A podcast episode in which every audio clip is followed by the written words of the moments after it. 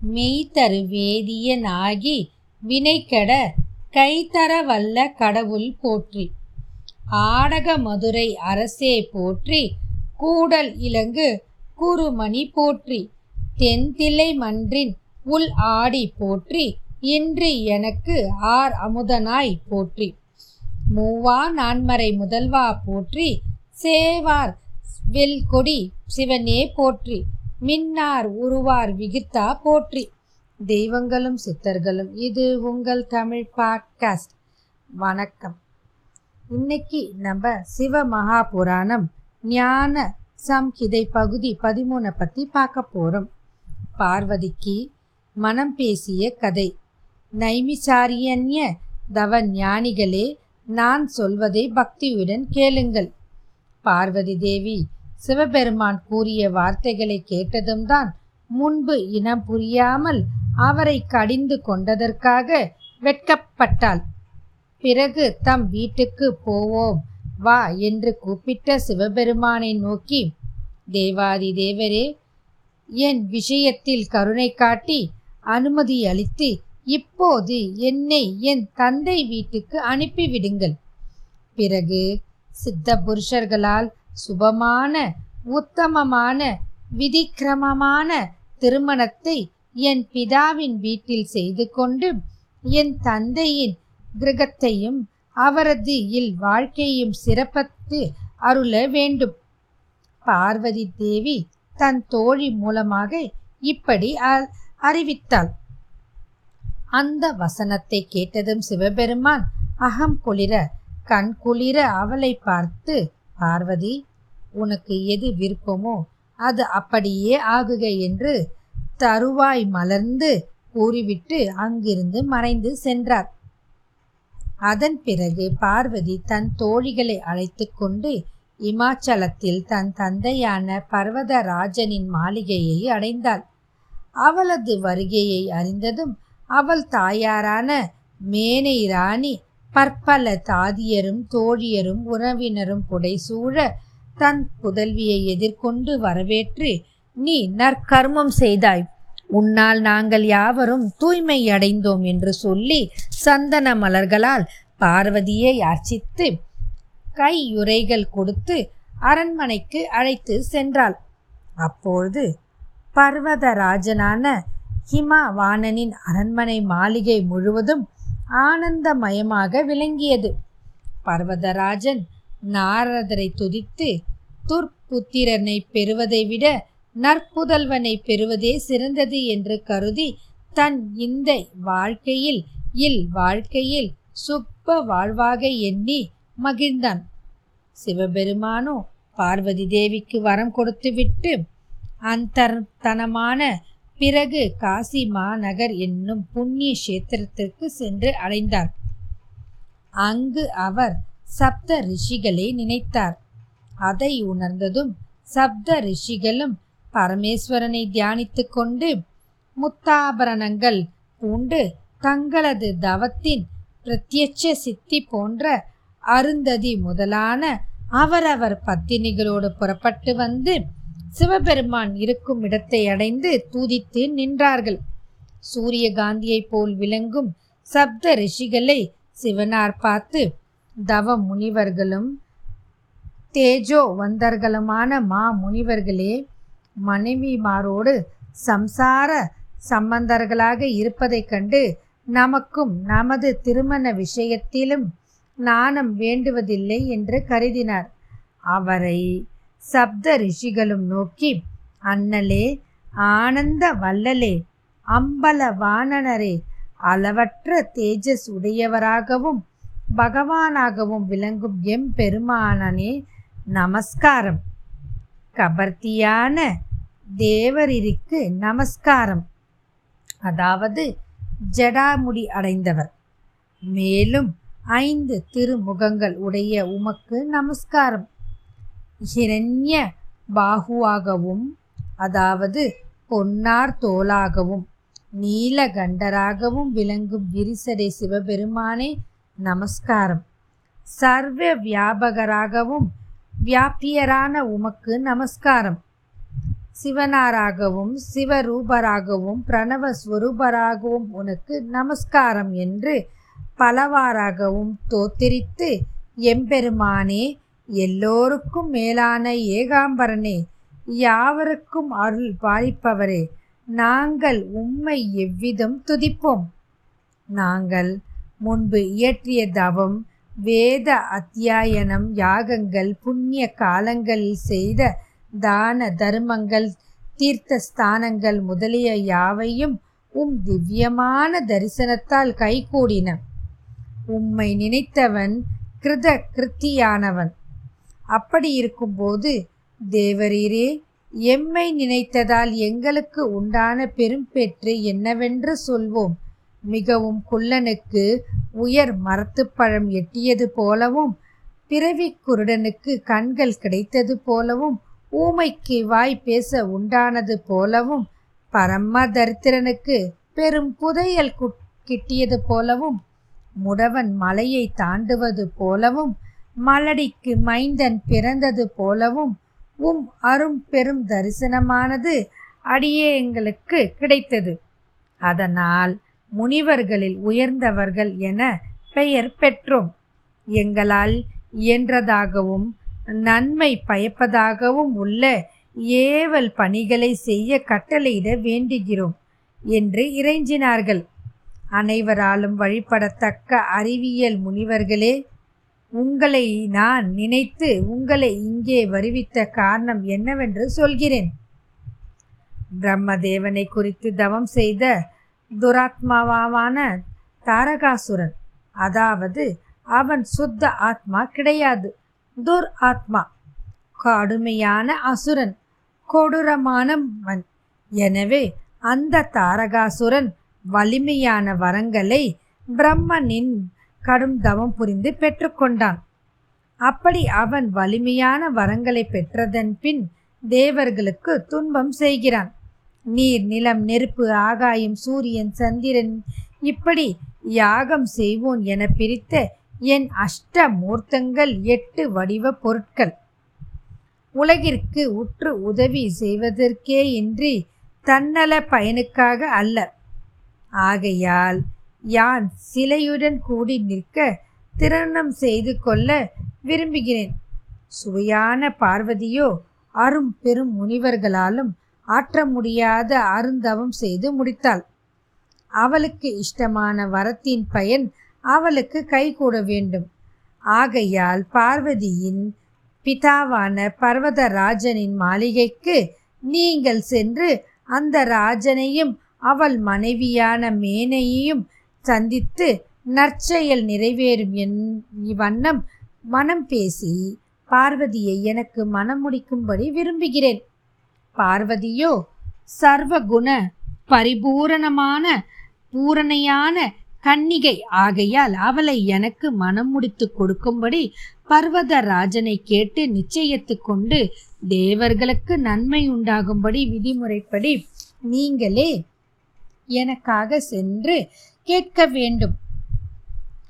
இப்படி நீங்களே மன வினையை நடத்திவிக்க வேண்டும். மற்றபடி செய்ய வேண்டியவற்றை எல்லாம் தெரிந்து கொள்ள உங்களுக்கு விசேஷமாக நான் சொல்ல வேண்டியது எதுவும் இல்லை என்றார். அதை கேட்ட சப்தரிஷிகள் ஆனந்த பரவசம் அடைந்தார்கள். அரியாயனாலும் வணங்கத்தக்கவரும் புருஷார்த்தர்கள் அனைத்தையும் தர வல்லவருமான சிவபெருமான் உலக நன்மையின் பொருட்டு நம்மை இந்த காரியத்துக்கு ஏவினார். இவரோ சர்வலோக கர்த்தாவாகவும் பார்வதியோ சர்வலோக மாதாவாகவும் இருப்பதால் இந்த ஏவல் பணி வெகு உசிதமேயாகும் இந்த காரியம் வளர்ப்பிறை சந்திரனைப் போல் விருத்தியடைய வேண்டும் என்று சப்த ரிஷிகளும் சொல்லிக்கொண்டு பிறை சூடிய பெருமானை வணங்கி விடை பெற்று வான வழியாக இமயமலையில் உள்ள பர்வதராஜனது தலைநகரை அடைந்தார்கள். அந்த திவ்ய நகரத்தை கண்டதும் சப்த மகரிஷிகளுக்கும் உலகை உவகை பெருகி தங்களுக்குள் சொல்லிக்கொள்ள ஆனார்கள். இந்த நகரம் குபேரமானது. அழகாபுரியை விட தேவேந்திரனின் அமராவதி பட்டணத்தை விடவும் ஆதிசேஷனது யோகவதியை விட சிறப்பாக தோன்றுகிறதே. ஸ்படிக கற்களாலும் பல வகை ரத்தினங்களாலும் கட்டப்பட்ட அழகு கொழிக்கும் மாளிகைகள் மிகவும் மனோரம்யமாக ஒளி வீசி ஜொலிக்கின்றன. சூரியகாந்த மணிகளும் சந்திரகாந்த மணிகளும் ஸ்வர்த்தனங்களிலெல்லாம் மின்னுகின்றன. இத்தகைய இமயமலையின் அழகுக்கு ஈடாகுமோ என்று சப்த ரிஷிகள் வியந்தும் ஒந்தும் சொல்லிக்கொண்டே முக மலர்ச்சியோடு மலை அரசனின் மாளிகையை அடைந்தார்கள். சூரியனுக்கு சமமான தேஜஸ் வாய்ந்த சப்த ரிஷிகளை கண்டதும் பர்வதராஜன் தன் மனைவியான மேனையை நோக்கி ஏழு சூரியர்கள் நமது இல்லத்திற்கு வருகிறார்களே. நான் கிரகஸ்தனாகையால் இவர்களை நம் கன்னிகை பார்வதியே பூஜிக்க வேண்டியவள். இப்போதுதான் தன்யார்களானோம் என்று சொல்லிக் கொண்டிருக்கும் போதே ஆகாயத்திலிருந்து சப்த ரிஷிகள் கீழே இறங்கினார்கள். அவர்களை பர்வதராஜன் எதிர்கொண்டு வரவேற்று வழிபட்டு திருவடிகளில் விழுந்து வணங்கினான். சப்த ரிஷிகள் தங்கள் கைகளால் ஹிமா ஹிமாவானனை பற்றி தூக்கி சுபம் உண்டாகுக சுபம் உண்டாகுக சுபம் உண்டாகுக என்று மூன்று முறை கூறி ஆசிர்வதித்தார்கள். பர்வதராஜன் அவர்களை வணங்கி ஞான ரிஷிகளே இன்று தான் என் குடில் புனிதம் பெற்றது என்று பரவசத்தோடு சொல்லி அவர்களுக்கு ஆசனம் கொடுத்து உட்கார செய்து அவர்களுடைய அச்சையை பெற்று தானும் உட்கார்ந்து மகாத்மாக்களே நீங்கள் ஏழுவரு பேரும் எந்த காரணத்திற்காக என் மாளிகையை வந்து அடைந்தீர்களோ நான் அதற்காக தன்யனானேன் கிருத கிருத்தியானேன். உலகத்தில் பலலாலும் புகழத்தக்கவனானேன். எதற்காக வந்தீர்கள்? தாசனான எனக்கு தெரிவிக்க வேண்டும். அடியேனுக்கு எதனாது கட்டளை இடுவதானால் விரைவில் சொல்லி அருளு அருளுங்கள் என்றார் பவ்யமாக. சப்த ரிஷிகள் சந்தோஷித்தார்கள். அவர்கள் பர்வதராஜனை நோக்கி ஹிமவானனே நீயே பாக்கியசாலி. நீயே தன்யன். பரோபகார சிந்தையால் சிவபெருமான் சகல ஜீவன்களுக்கும் சுகம் நல்க விருப்பம் கொண்டு எங்கள் மூலம் உன் புதல்வியான பார்வதியை தன் நாயகியாக்கி கொள்ள நாடுகிறார். அது உனக்கு சம்மதமாகி பார்வதியை அவருக்கு கன்னிகாதானமும் செய்து மனம் முடித்து வைப்பானானால் சகல உலகங்களுக்கும் சுகம் செய்யும் சங்கர பகவானுக்கும் பூஜ்யராவீர். இதில் ஐயமில்லை உன் பெண் பார்வதியும் அவரது திருவருளால் உலக அன்னையானவள். உன் ஜென்மமும் பயன் பெற்றதாகும் என்று கூறினார். அதை கேட்டதும் பர்வதராஜன் சப்த ரிஷிகளே இந்த விஷயத்தில் என் பத்தினியான மேனையின் கருத்தையும் அறிந்து கொள்ள வேண்டும். பார்வதியே என் தேகம். அவளே என் சம்பத்து. அவளே என் கீர்த்தி என்று சொல்லிவிட்டு மேனையோடு ஆலோசித்து அவளையும் இணங்க வைத்து பார்வதியை உலக அன்னையாக பாவித்து ரிஷிகளின் மடியில் அமர்த்தி முனிவர்களே இந்த பார்வதி என்னால் உங்களுக்கு பிக்ஷையாக கொடுக்கத்தக்கவள். என்னால் கொடுக்கத்தக்க பிக்ஷை இதுதான் என்றாள். அதற்கு சப்த ரிஷிகள் இமவானனே நாங்கள் பிக்ஷக்கரர்கள். நீரோ பிக்ஷை கொடுப்பவர்கள். பார்வதியே பிக்ஷை. கதம்பமானவள் இதைவிட சிறந்தது யாது என்று சொல்லி பார்வதியை நோக்கி தேவி நீ சிவபெருமானுக்கு சுகம் கொடுப்பவளாக என்று வாழ்த்தி கைகளை பிடித்துக்கொண்டு உனக்கு சுபம் உண்டாகப் போகிறது.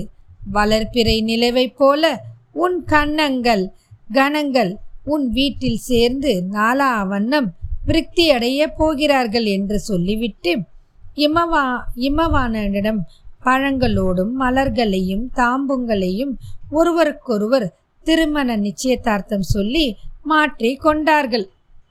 அப்பொழுது மேனை கண்ணீர் வடித்தாள். அதை கண்ட அருந்ததி சிவபெருமானின் அனந்த கல்யாண குணங்களை அவள் ஆவலுறம்படி எடுத்து சொல்லி கண்ணீரை துடைத்தாள்.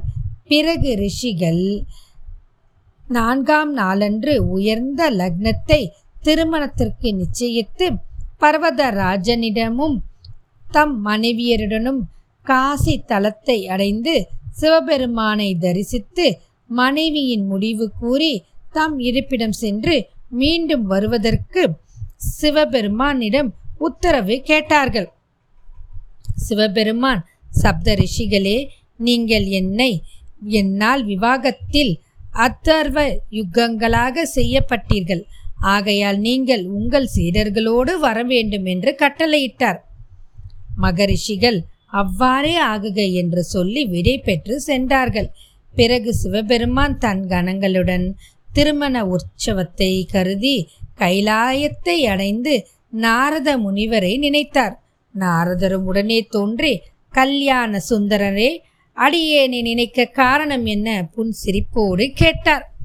சிவபெருமான் நிகழ்ந்த செய்திகளை சொல்லி கேட்டு மிகவும் மகிழ்ந்தார்.